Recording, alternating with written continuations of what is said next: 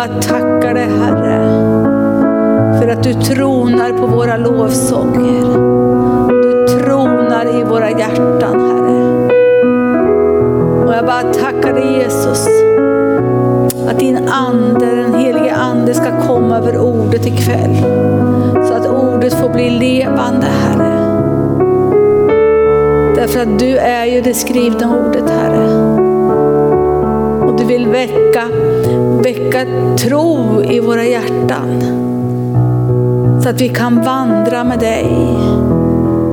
Så vi får erfara att du ständigt är Herren den närvarande i oss. Var vi än är. Så får vi veta att du är den som är närvarande. I Jesu namn. Amen. Halleluja. Tack Eva, underbar lovsång ikväll. Ja, ikväll så ska jag eh, tala lite grann om att vandra med Jesus i vardagen. att, eh, hur gör vi när vi vandrar med Jesus i vardagen? Det gör vi ju rätt eh, varje dag. Och vi har lite olika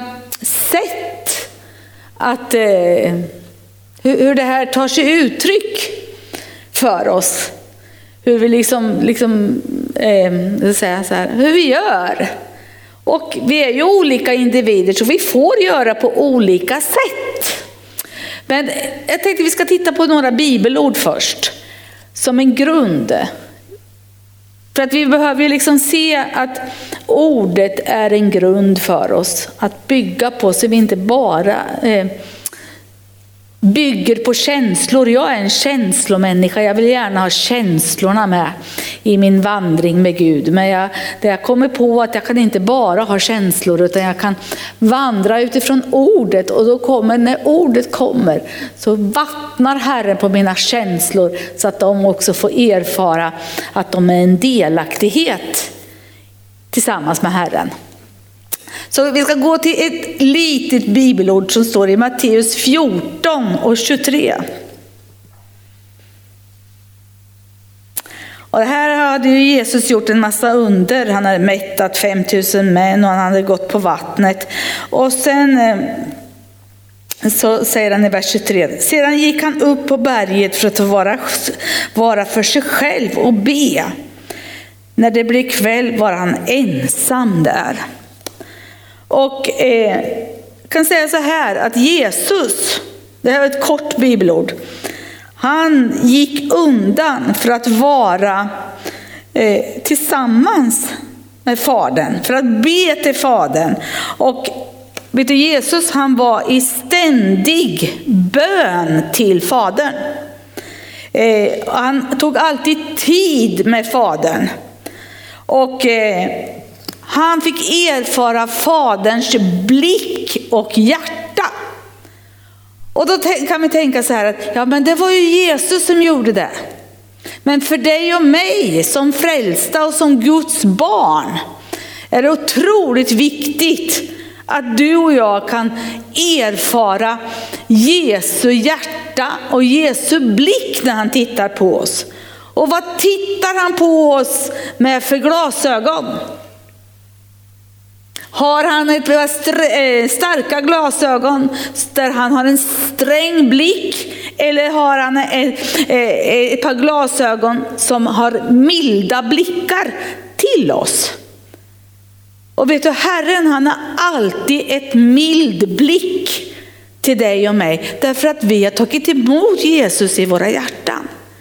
Och han vill inget heller än att bekräfta oss i sin kärlek. Att vi liksom ska bli uppfyllda av den kärleken, av den helige andes närvaro.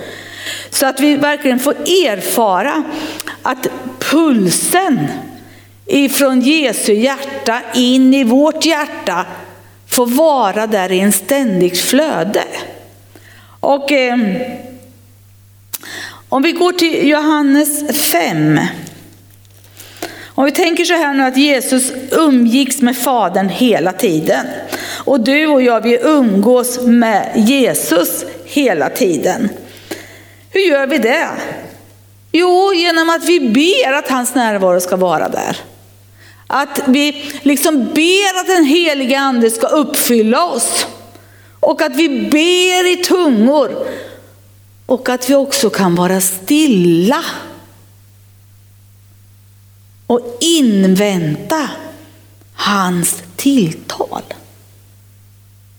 Många gånger är det så här att du och jag, vi kan ju liksom tänka så här, åh nu ska Gud tala, nu ska Gud tala, nu ska Gud tala. Vet du, Gud han talar aldrig till mig då. Därför att då är min själ så uppe i varv. Men om jag låter själen lugna ner sig och bli stilla och jag kan bli tyst med att inte påstå att jag ska höra ifrån Gud, då kommer han åt mig.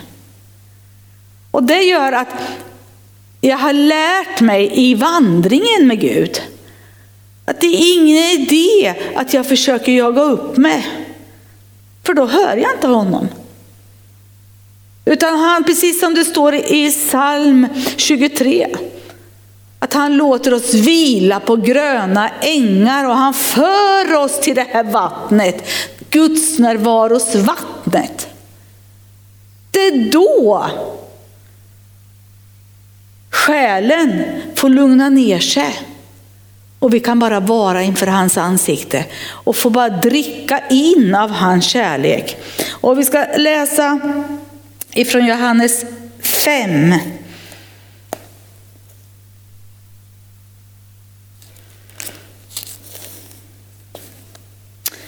Johannes 5, vers 19 till 21 så står det så klart och tydligt om hur Jesu förhållande till Fadern. Jesus svarade, amen, amen säger jag er. Sonen kan inte göra något av sig själv utan endast det han ser Fadern göra. Ty vad Fadern gör, eh, till vad Fadern gör, det gör Sonen. Fadern älskar sonen och visar honom allt vad han själv gör. Och större gärningar än dessa skall han visa honom för att, så att ni kommer att häpna. Ty liksom fadern uppväcker de döda och ger dem liv, så ger sonen liv åt vilket han vill. Här ser vi att Jesus han hade ett fördolt liv med fadern i sin kammare. Och där fick han kunskap utifrån Guds ande. Och han var förtrogen med Herrens röst så att han kunde urskilja alla andra röster.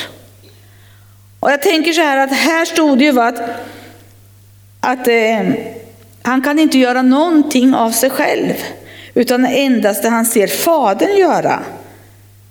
Det är likadant med dig och mig. Visst, vi kan göra saker och ting i egen kraft. Det, liksom, det, det, det, kan ju vara så här att vi har naturliga gåvor och vi är bra på olika saker. Men om det ska bli en frukt som handlar om att det ska bli samma frukt som Jesus hade. Då behöver vi dra in av hans kärlek, av hans kraft in i våra liv, av hans ord. Så att det får bli fruktbärande, det livet vi vandrar i gemenskapen med Jesus. Och han, han, han sa ju här då, till vad fadern gör, det gör sonen. Till vad fadern gör, gör sonen. Alltså Jesus han var så mån om att lyssna in. Lyssna in vad fadern sa. Vad, vad fadern sa till honom. Och det är likadant med dig och mig. Vad behöver vi lyssna in? Vad Jesus säger. Det som bygger upp din och mitt inre. Så att vi blir fyllda av hans ord, av hans kraft. Att det får vara levande och verksamt in i våra liv. Och... Eh, och fadern älskar sonen och visar honom allt vad han gör. Alltså, det är fantastiskt. Alltså, fadern som sitter, satt i himlen, han visade Jesus, när han var i gemenskapen med honom i bön, så visade han honom allt vad han gör. Vad var det han fick se? Han fick se hur människor kom till tro. Han fick se hur han själv predikade evangeliet, att himmelriket var nära. Han fick erfara att han botade sjuka. Han fick erfara att han drev ut onda andar. Han fick erfara att han var fylld av Guds kraft när han betjänade. Och det är likadant med dig och mig. När vi umgås med Jesus i ordet och bönen så blir vi uppfyllda av den delen. Men framförallt så blir vi uppfyllda av en sak. Vi blir uppfyllda av den underbara agape-kärleken. För utan kärleken, alltså den här rena agape-kärleken, att han får bekräfta oss i kärleken. För det är då vi får drivkraften att göra Guds vilja. Och det här handlar ju om att du och jag har en medvetenhet på insidan om att vi är så älskade. Och ibland är det så här att vi behöver liksom ta reda på hur den kärleken tar sig uttryck. Hur bekräftar han dig i din kärlek? Kan du se Herrens blick hur mycket han älskar dig?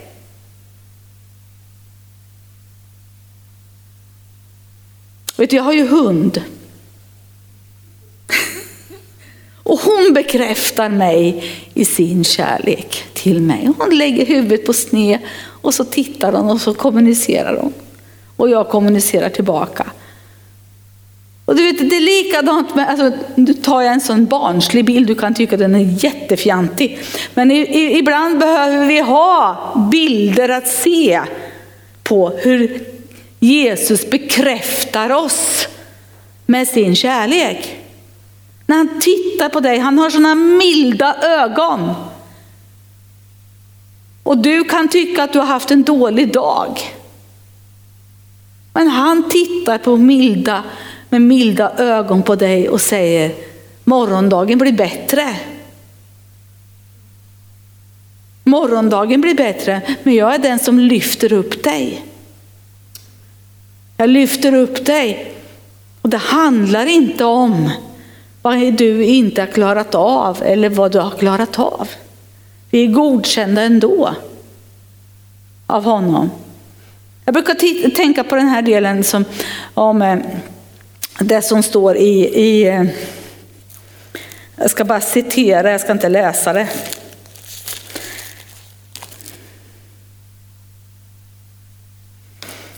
Eh, eh, ifrån Lukas kapitel 15, ifrån vers 11 fram till, till och med vers eh, 32. Du kan läsa det hemma. Jag läste det i natt om den förlorade och den hemmavarande sonen. Liksom hur, hur den ena fick ut sitt arv och, och liksom åkte iväg och förskingrade rubbet liksom. Va? Och så helt plötsligt kom han på, ja jag kanske skulle ha ett bättre hemma hos min fader och få arbeta där. Och den andra sonen som liksom eh, var hemma, han var ju något sur när brorsan kom hem och, och, och liksom pappa där ville ställa till med fest. Jättesur. Men om, vi tänker då liksom, när, när fadern tittade på, på sina söner så tittade han på dem med en så outgrundlig kärlek. Och älskade dem så vida mycket. Så han sa ju liksom till, till, till den förlorade sonen att ja, han vill ju slakta den gödda kalven. Och det är den hemmavarande sonen så säger han, allt mitt är ditt. Och vet du, ibland så tror jag det är så här att vi behöver se när vi, när vi liksom vandrar i gemenskapen med Herren och när, när vi tjänar honom. Så behöver vi liksom ha så bekräftat på insidan. Att vi alltid är älskade oavsett. Det är nåd. Så vi kan inte jämföra oss. Och det här har ju lite grann med att göra eh, vårt liv som vi har levt. Har vi levt mycket under krav och press? Men det, det, det får inte vara ett försvar. Vi kan inte försvara oss över att mitt liv har varit i så mycket krav och press. Därför att det bar Jesus på Golgata kors. Så att nåden gäller för oss där. Så att vi liksom kan vara fyllda med Guds kärlek. Eller att vi liksom har levt ett liv som inte har varit det bästa livet. Och vi kan tycka liksom att jag har inte varit tillräckligt, jag har varit som den förlorade sonen. I vissa avseenden kan man känna av. Men vet du, det är nåd i alla fall. Vi är godkända av den levande guden och han vill uppfylla oss med kärleken. Den rena gappekärleken. Och det här är otroligt viktigt att vi som troende, när vi ska vandra i gemenskapen med Jesus, att vi kan urskilja kärleken ifrån Jesus emot alla andra röster. För jag tror liksom att ibland att vi alla någon gång har känt så här att och jag måste vara så duktig för Jesus. Det vill inte han.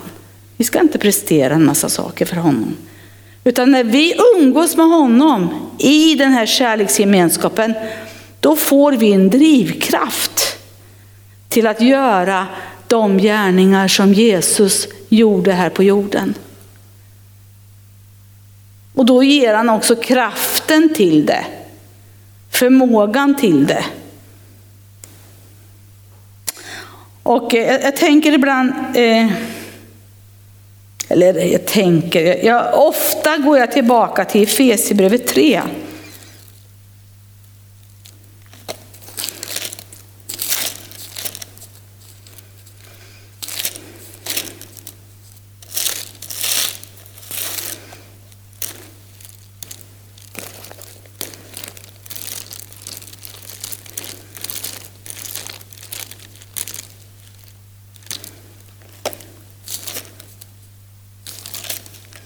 Efesierbrevet 3, eh, från eh, vers 14 till och med vers eh, 21. Därför böjer jag mina knän för Fadern, han från vilken allt vad Fader heter i himlen och på jorden har sitt namn. Jag ber att han i sin härlighetsrikedom ska ge kraft och styrka åt er inre människa genom sin ande Och jag tror liksom att det är otroligt viktigt att du och jag blir uppfyllda av hans väldiga kraft och styrka i den invärtes människan. Precis som, som Ingmar sa här, att ljuset får vara där. Lampan är tänd. Hela, hela tiden. Därför att Guds närvaron har tagit sin boning i oss. Och sen står det här vidare att och att Kristus genom tron ska bo i era hjärtan och ni ska bli rotade och grundade i kärleken. Du vet kärleken ifrån Herren är ju, är ju, är ju placerad i ditt och mitt hjärta. Hans kärlek är där genom den helige ande, står det i Romarbrevet 5 och 5. Och det här är sådana här bibelord som du kanske har läst många gånger och liksom haft i ditt liv. Men det är otroligt viktigt att vi liksom fyller på med dem. För att vi är de som ska vara Jesu lärjungar här på den här jorden. Och det gör att vi behöver ha källan på insidan. Som är kärleken, som är drivkraften. Och här står det att Kristus genom tron ska bo i era hjärtan och ni ska bli rotade och grundade i kärleken. Varför ska vi vara grundade i kärleken för? Jo, därför att när vi börjar tjäna Herren, Börja, börjar göra Jesu gärningar, så finns det en som inte vill det. Och han försöker bara sätta käppar i hjulet. Och det han kommer med det är det gamla vanliga skräpet. Han har ingen ny lista.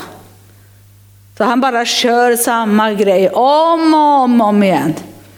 Och då måste vi veta att det där behöver jag inte lyssna på. Jag behöver inte ta in det. Därför att jag kan vara rotad i kärleken. Och jag kan erfara att han verkar med sin kärlek och sin kraft in i min själ och in i min kropp. Därför att vi behöver erfara att kraften är där. Och den fullkomnas i svagheten. När vi erfar svaghet så är kraften ännu större. Och då står det så här att ni ska då tillsammans med alla de heliga kunna förstå bredden, längden och höjden och djupet. Alltså det finns, det finns, jag kan säga så här. Det finns ingen ände på kärleken. Den är allestädes närvarande. Den har varit med i ditt tidigare liv. Och den fortsätter att vara med hela vägen. Och eh, den kommer att fortsätta att vara med och vara en delaktighet ända in i evigheten. Hans kärlek. Och så ibland så tror jag liksom att vi, vi behöver liksom be Herren att han ska uppenbara. För det, det gör att den här kärleken skapar en otrolig trygghet. En trygghet på din och min insida. Så att vi kan lita på honom i alla avseenden. Vi behöver inte frukta någonting. Och eh, här står det också så här, så ska ni bli helt uppfyllda av all Guds fullhet. Vad är all Guds fullhet?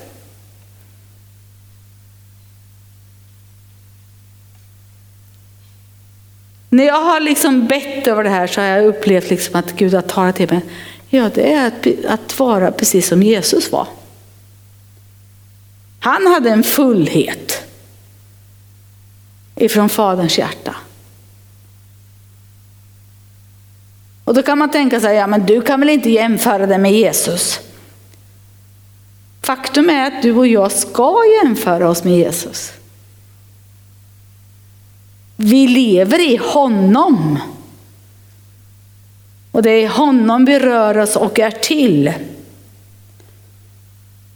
Och eh, han som förmår göra långt mer än allt vad vi ber om eller tänker. Alltså det, det är ju vi kan be om stora saker. Men han vill göra ännu mera. Vi kan planera. Men han vill ändå göra ännu mera. Alltså Guds perspektiv är oändligt. För honom är ingenting omöjligt. Och ibland så behöver vi säga till oss själva, jag får säga till mig själv, ingenting är omöjligt för Gud och ingenting är omöjligt för dig Anita. Därför Gud är med dig. Och du vet, tron kommer av hörandet.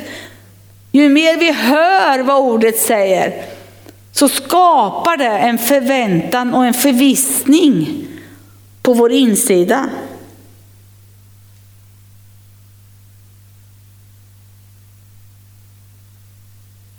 Och eh, genom den kraft som mäktigt verkar i oss. Känner vi att Guds kraft verkar i oss? Det är inte alltid vi känner det. Men det är när vi börjar vandra i tro som vi erfar på det som Herren har talat. Det är då vi får erfara att kraft kraften kommer ifrån honom och blir manifesterad. Och vem är det som får all ära? Det är Jesus. Han blir ärad genom dig och mig som är församlingen då. Och han blir synlig. Jag tänkte, vi har ju middagsbön. Och det är ju mängder med bibel eller böneämnen som kommer in. Men det kommer också in tacksägelseämne om att Gud har gripit in och gjort under genom den här bönen som vi har en timme.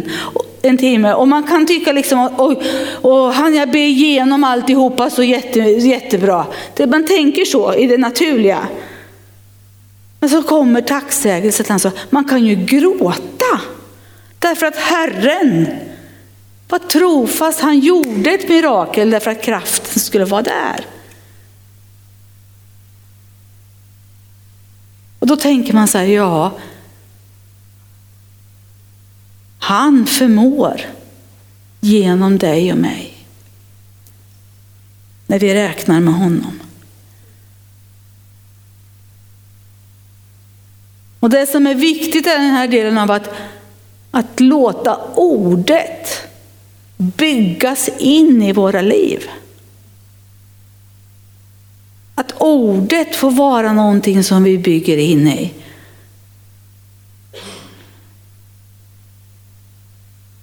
Jag är ju uppvuxen på trosförkunnelsens eh, tid. Då det var trosförkunnelse. Då det handlade om att bekänna ut ordet. Man skulle bedja i tungor och bekänna ut ordet. Och jag, liksom, jag tänkte, jag hade lite semester här i somras. Och då tänkte jag så här, ja vad det där betydde mycket. Att ordet, att jag liksom tog ordet, läste ordet och började tala ut ordet. Och bad i tungor. Att det liksom, jag bara konstaterade att det är bara nåd, men det finns kvar. Det flyttar inte ut, det är en grund att stå på och det är en klippa, Jesus, som, som man, man har ställt sina liv på då. Och det är bara Guds nåd. Alltihopa. Vi ska gå till Josua kapitel 1.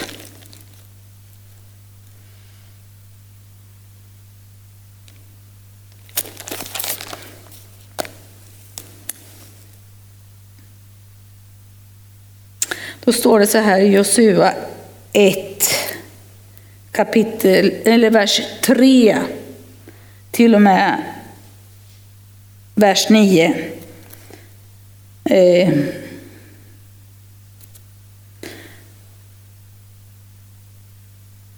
så fick Herren, alltså det var ju Josua som fick ett tilltal från Herren då. Så säger Herren så här till honom. Ingen ska kunna stå dig emot i alla dina livsdagar. Så som jag har varit med Mose, så ska jag också vara med dig. Jag ska inte lämna dig eller överge dig. Var stark och frimodig, ty du skall, du, du skall som arv åt detta folk fördela landet som jag med ed har lovat deras fäder att ge dem. Jag var stark och mycket frimodig så att du håller fast vid och följer all den undervisning som min tjänare Mose har givit. Vik inte av från den, vare sig till höger eller vänster, så ska du ha framgång vart du än går. Låt inte denna lagbok vara skild från din mun. Tänk på den både dag och natt, så att du håller fast vid den och följer allt som är skrivet i den. Då ska du, då ska du lyckas i det du företar dig och då ska du ha framgång. Har jag inte befallt dig att vara stark, frimodig, var då inte förskräckt eller förfärad, ty Herren din Gud är med dig vart du än går. Här ser vi ju att, att Herren säger till Josua, Josua två gånger, jag kommer inte att lämna dig. Tre gånger får han höra, var stark och frimodig. Eh, och han säger också, låt inte ordet vara skild från dig. Och jag kommer ihåg när jag läste det här bland de första gångerna. Det var i samband med trosförkunnelsen. Hur, hur jag liksom blev, jag blev lite chockad på insidan. Därför helt plötsligt så förstod jag att jag kunde förändra saker och ting genom att tala rätt saker. Att kunna tala ut Guds ord. Därför att ordet är ju levande. Det står ju i Hebreerbrevet 4 och 12. Till Guds ord är levande, skarpt och tveeggat, så det åtskiljer själ och ande och märg och ben och det är en domare över hjärtats uppsåt och tankar. Och jag kommer ihåg när jag började tala ut Guds ord. Jag började tala ut om helande. Jag började tala ut om att Eh, jag var fri. För den sonen är fri är verkligen fri och jag var inte fri. Jag var bunden. Men hur saker och ting börjar förändras. När jag börjar tala ut vad ordet sa.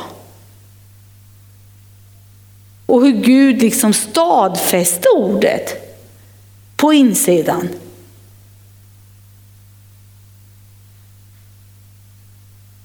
Och eh, just den här delen av att, att jag också fick tag i det här att jag skulle älska Jesus, jag skulle älska ordet för att han, han, han var ju det skrivna ordet. Och jag skulle älska den heliga andes närvaro. Och jag kunde ligga i soffan i timmar och bara be, heligande bara kom, kom och rör, rensa mig. Och jag kommer ihåg brorsan kom in och undrade, vad gör du för någonting? Jag umgås med Jesus, sa jag. Var är han? Ja, han är här inne och där är den heliga ande.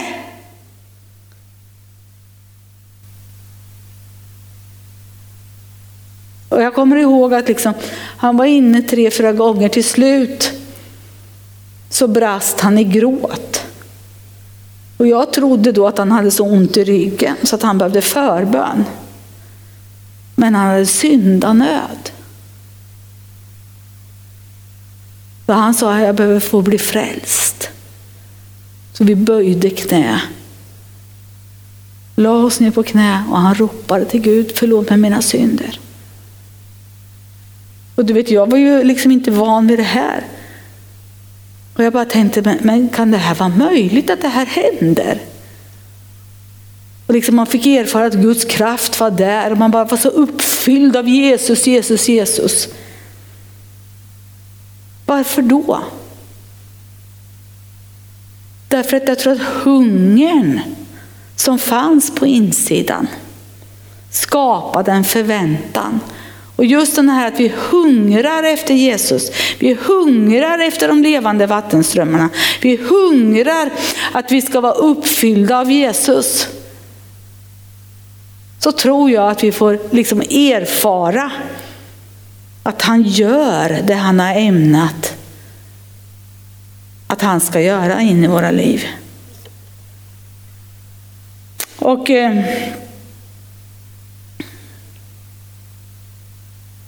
Just det här som det, det står i, i eh, Judas brev. Vers 20 och 21. Där står det att vi ska be oavlåtligen i den helige ande och älska Jesus. Det är 17 års översättning. Så jag vet inte vad det står idag. Men jag kommer ihåg när jag började be i tungor. Och hur jag kunde be i tungor i timmar. Och det vart, vart som ett, liksom, att be i tungor var detsamma som att andas.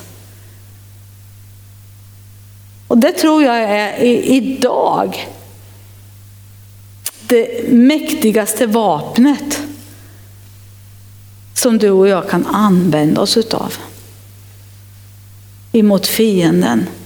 Samtidigt som det står i Romarbrevet 8 att anden suckar utan ord det som Gud vill. Och det är så här, många gånger så vet man inte hur man ska bedja. Man har inte en lösning på saker och ting. Men Gud har en lösning. Så då är det bara att bedja på till det bryter igenom. Och många gånger är det så här att när man har bett i tungor en lång tid, helt plötsligt så bara pang, så kommer det en idé. Som en blixt från klar, klar himmel och man bara förnimmer, så här är det. Och det är så här att bön i tungor är ju någonting som underlättar vårt arbete. Förstår ni vad jag menar när jag säger det? Att det är bättre att be än att sitta och försöka tänka ut hur saker och ting ska vara. Utan man ber så att man får erfara att vägen öppnar sig. Därför att det är öppet mellan, himlen, mellan, mellan Guds hjärta och ens eget hjärta. Och eh, det som händer är ju också att det förlöser Guds kraft, bönen i tungor. Och det förlöser glädje. Glädjen kommer. Och eh, att det också är ett vapen vapen i andevärlden att bedja i tungor. Och jag, eh, jag brukar också tänka så här och bekänna ut med mitt hjärta och med min mun. Det som står i Efesierbrevet 2.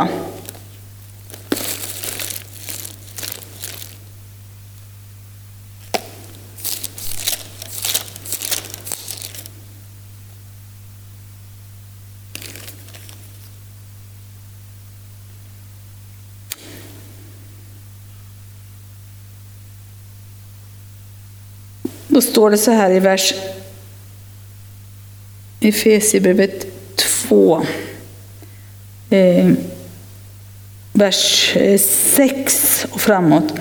Ja, han har uppväckt oss med honom och satt oss med honom i den himmelska världen i Kristus Jesus. För att, det, för att i kommande tider visa sin överväldigade rika nåd genom godhet emot oss i Kristus. Ty av nåden är ni frälsta genom tron, inte av er själva. Guds, Guds gåva är det inte på grund av, av gärningar för att ingen ska berömma sig. Till hans verk är vi skapade i Kristus Jesus till goda gärningar som Gud har förberett så att vi ska vandra i dem. Och när jag läser det här ordet, många gånger så liksom, talar Gud till mig om att Anita, du ser saker och ting ovanifrån. Utifrån Guds perspektiv så sitter du ovanför omständigheterna. Och du har fått ordet och du har fått anden till att, eh, eh, att låta saker och ting få bryta igenom. Genom att du vågar använda ordet och anden. Så att det som är Guds vilja får ske. Och det här kan ju vara i ens egna privata liv. Och det kan vara i den tjänst vi har att utföra för Jesus skull. Så ju mer vi liksom vågar se och erfara på insidan att jag sitter med honom i den himmelska världen. Och när jag sitter med honom i den himmelska världen då behöver jag inte frukta någonting utan jag kan liksom räkna med att Jesu gärningar ska bli synligt där jag går bedjande fram. Och vad innebär det? Jo, det innebär ju att det, blir bönesvar. Därför att han är en bönhörande Gud. Och eh, Vi har ju fått anden som ett sigill i Efesierbrevet 1.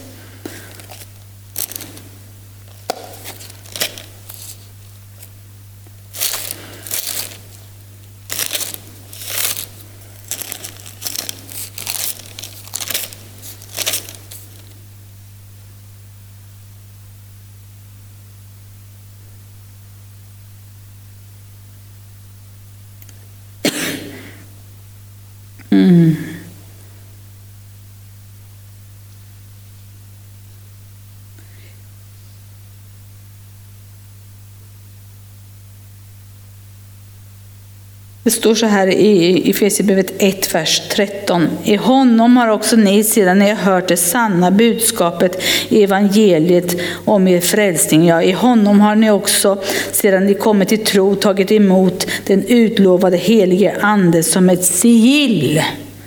Ett sigill är ju som ett bevis på att han är där.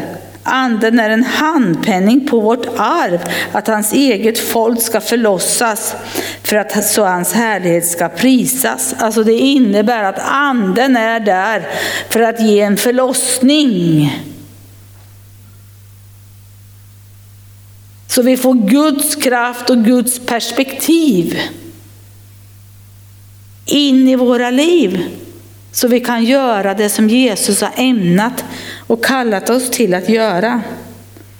Att vi har fått hans identitet. Vi har fått hans makt och hans kraft.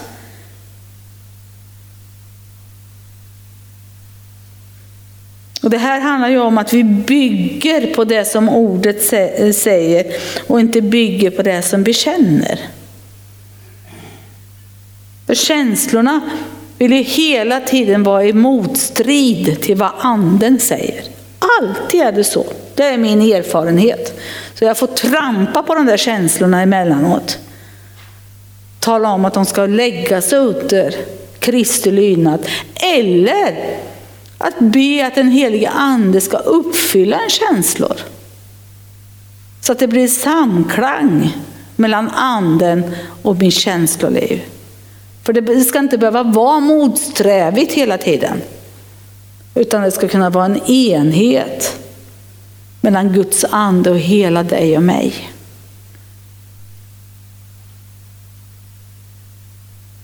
Och eh, det är så att ingenting är ju omöjligt för dig och mig. Därför vi har ju fått trons ande boende på insidan av oss.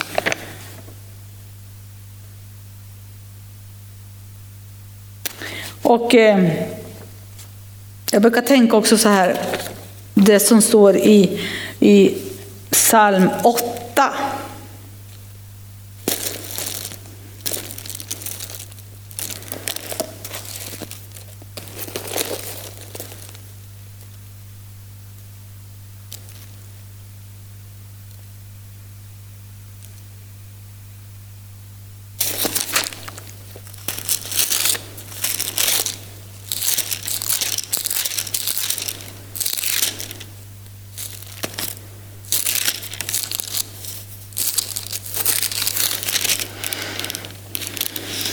Psalm 8.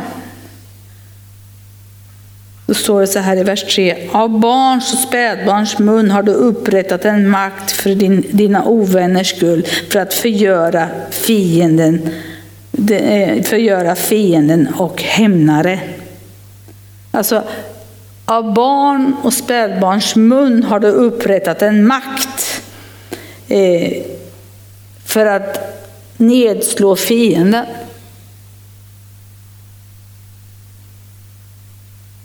Du och jag är Guds barn.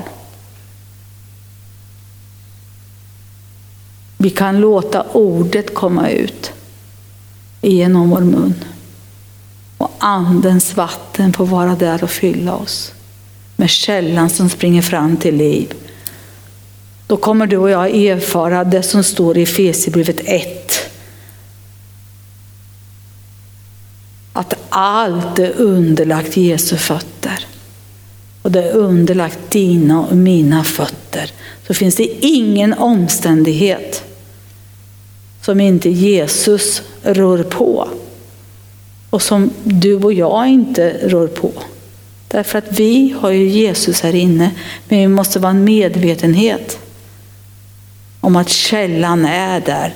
Och jag, vill, jag brukar säga så här att vi backar inte en tum förrän vi får se att Jesu kraft har genomslagskraft där vi går bedjande fram. Det liksom är precis som att vi, vi, vi skär där vi går fram. Därför att vi, vi har en, en, en skärare som är tvegat. Så att Guds vilja kan bryta igenom genom det som han har ämnat att vi ska vara. Och eh, han vill ju inget hellre än att tala om för oss att ingenting är omöjligt för Gud. Det står ju i Lukas eh, 1 och 37. Ingenting är omöjligt för Gud. Och du och jag lever i honom. Så det innebär ju att samma sak gäller för dig och mig, att ingenting är omöjligt.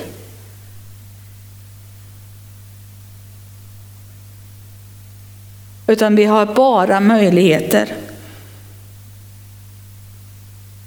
Och att namnet Jesus är över alla andra namn. Och Jesus han kommer med liv och liv i övernog. Det står i Johannes 10 10. Det har kommit för att ge liv och liv i överflöd.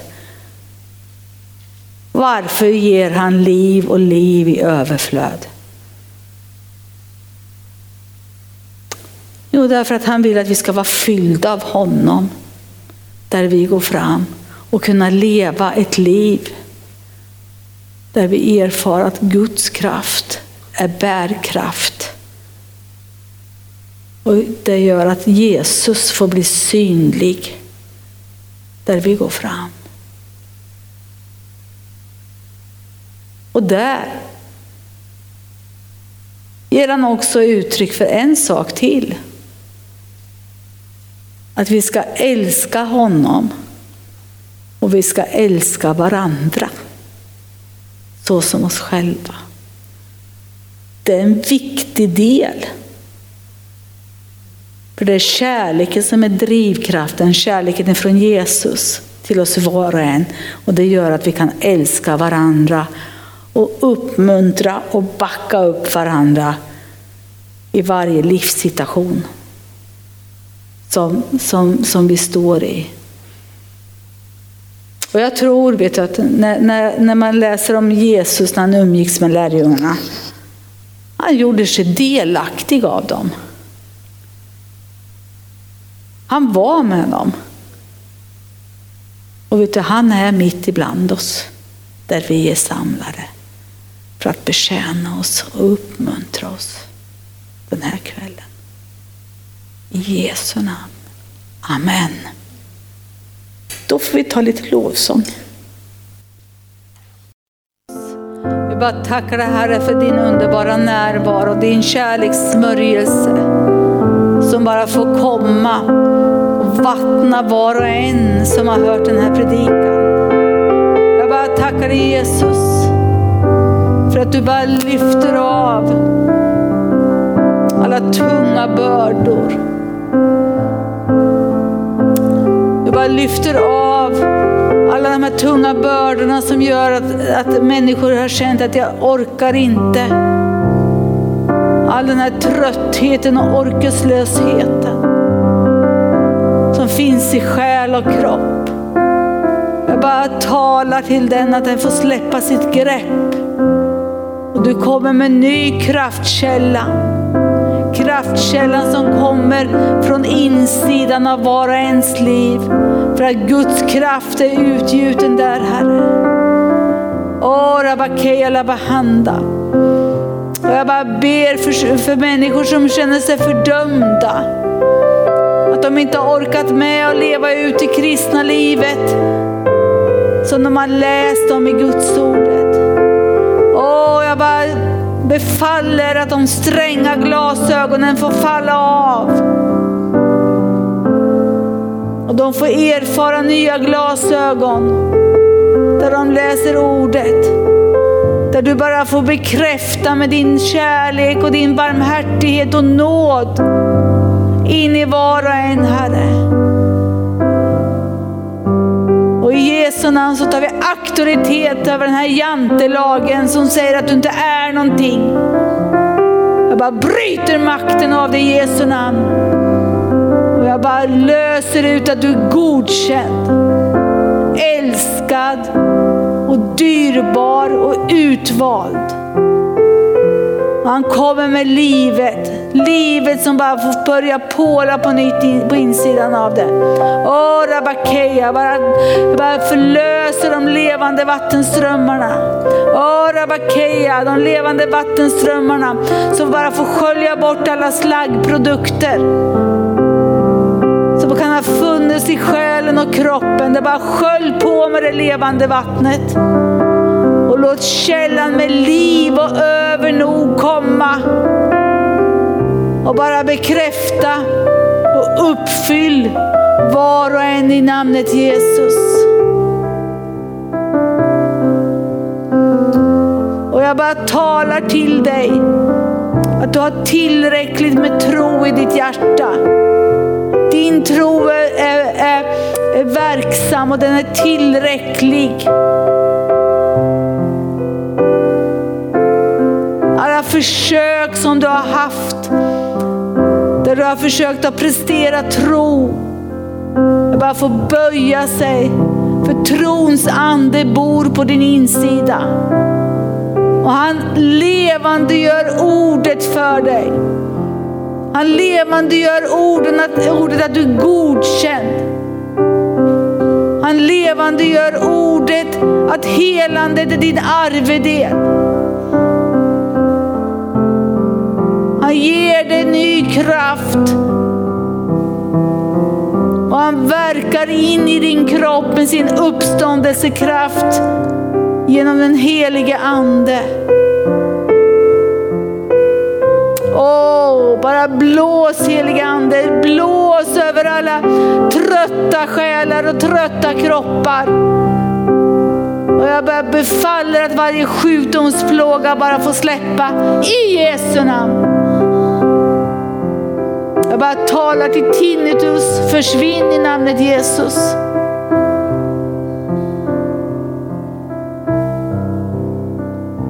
Och jag bara talar till, till smärta i hjärtat. Jag bara talar till hjärtat att det ska slå normalt. Och i Jesu namn så bara bryter jag makten av all magkatarr. Släpp!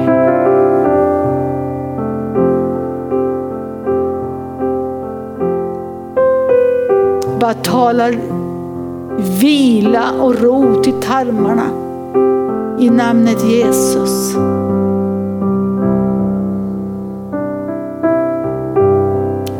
Bashindir. Ora bakeya. Det finns också där, där, där man har sagt till dig nu kan vi inte göra mera. Läkarna har sagt nu kan inte vi göra mer. Men i kraft av namnet Jesus så bara tar jag de här orden till fånga och jag lägger dem under Kristi lydnad. Och jag bara proklamerar det ut att det finns överläkaren Jesus Kristus som bara får träda in och betjäna din kropp just nu. Där det finns plåga, där får Guds kraft bara strömma in nu och bota, bara bota i namnet Jesus. Läkedom till hela din varelse. I namnet Jesus. I namnet Jesus.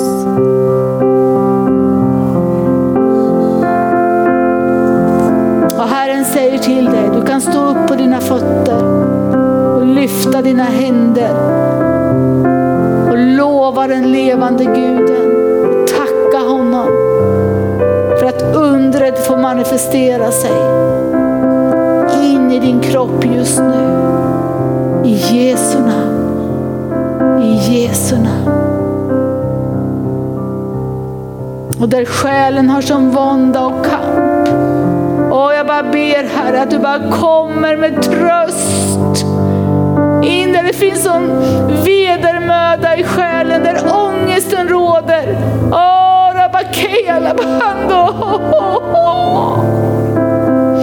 Och du som är tröstens fader, bara lägg dina tröstande armar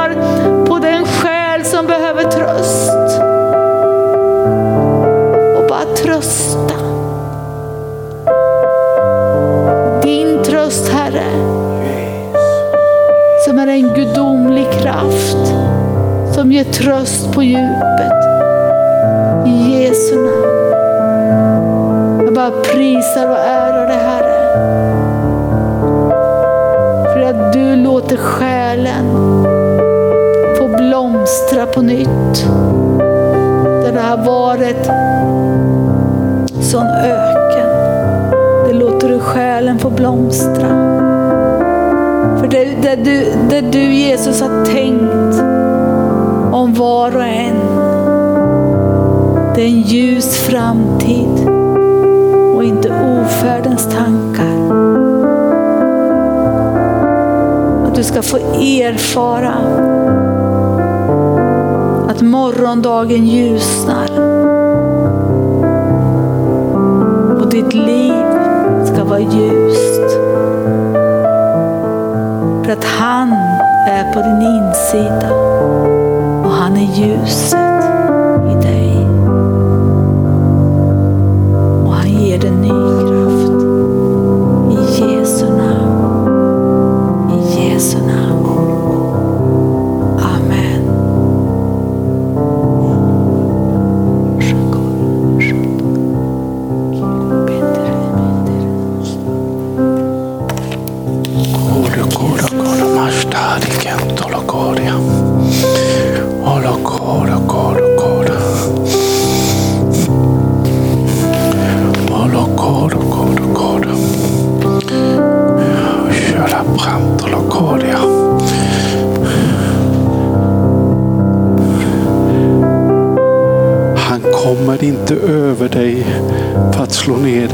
han kommer in i dig för att styrka dig och ge dig kraft. Ge dig den kraften som du behöver, som du längtar efter. Han ger dig. Du kommer få uppleva hans närvaro, hans kraft. Låt koppla på Jesus och den helige Ande. Halleluja. Halleluja, vilken Gud vi har. Halleluja, han förmår att göra det.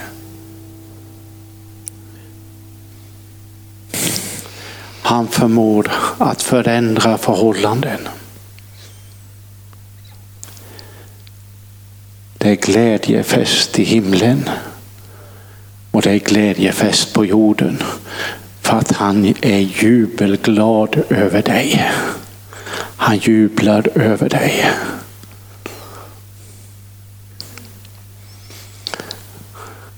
Och då har jobbat i LP-verksamheten och där sjöng vi så här. Halleluja vilken Gud vi har som allt förmår. Han kan göra mycket mer idag än han gjorde igår. Väntar du idag på bönesvar kan du börja tacka Gud. Han som hört dig bedja, han kan göra mera. Höj ditt hjärtas lovsångsljud.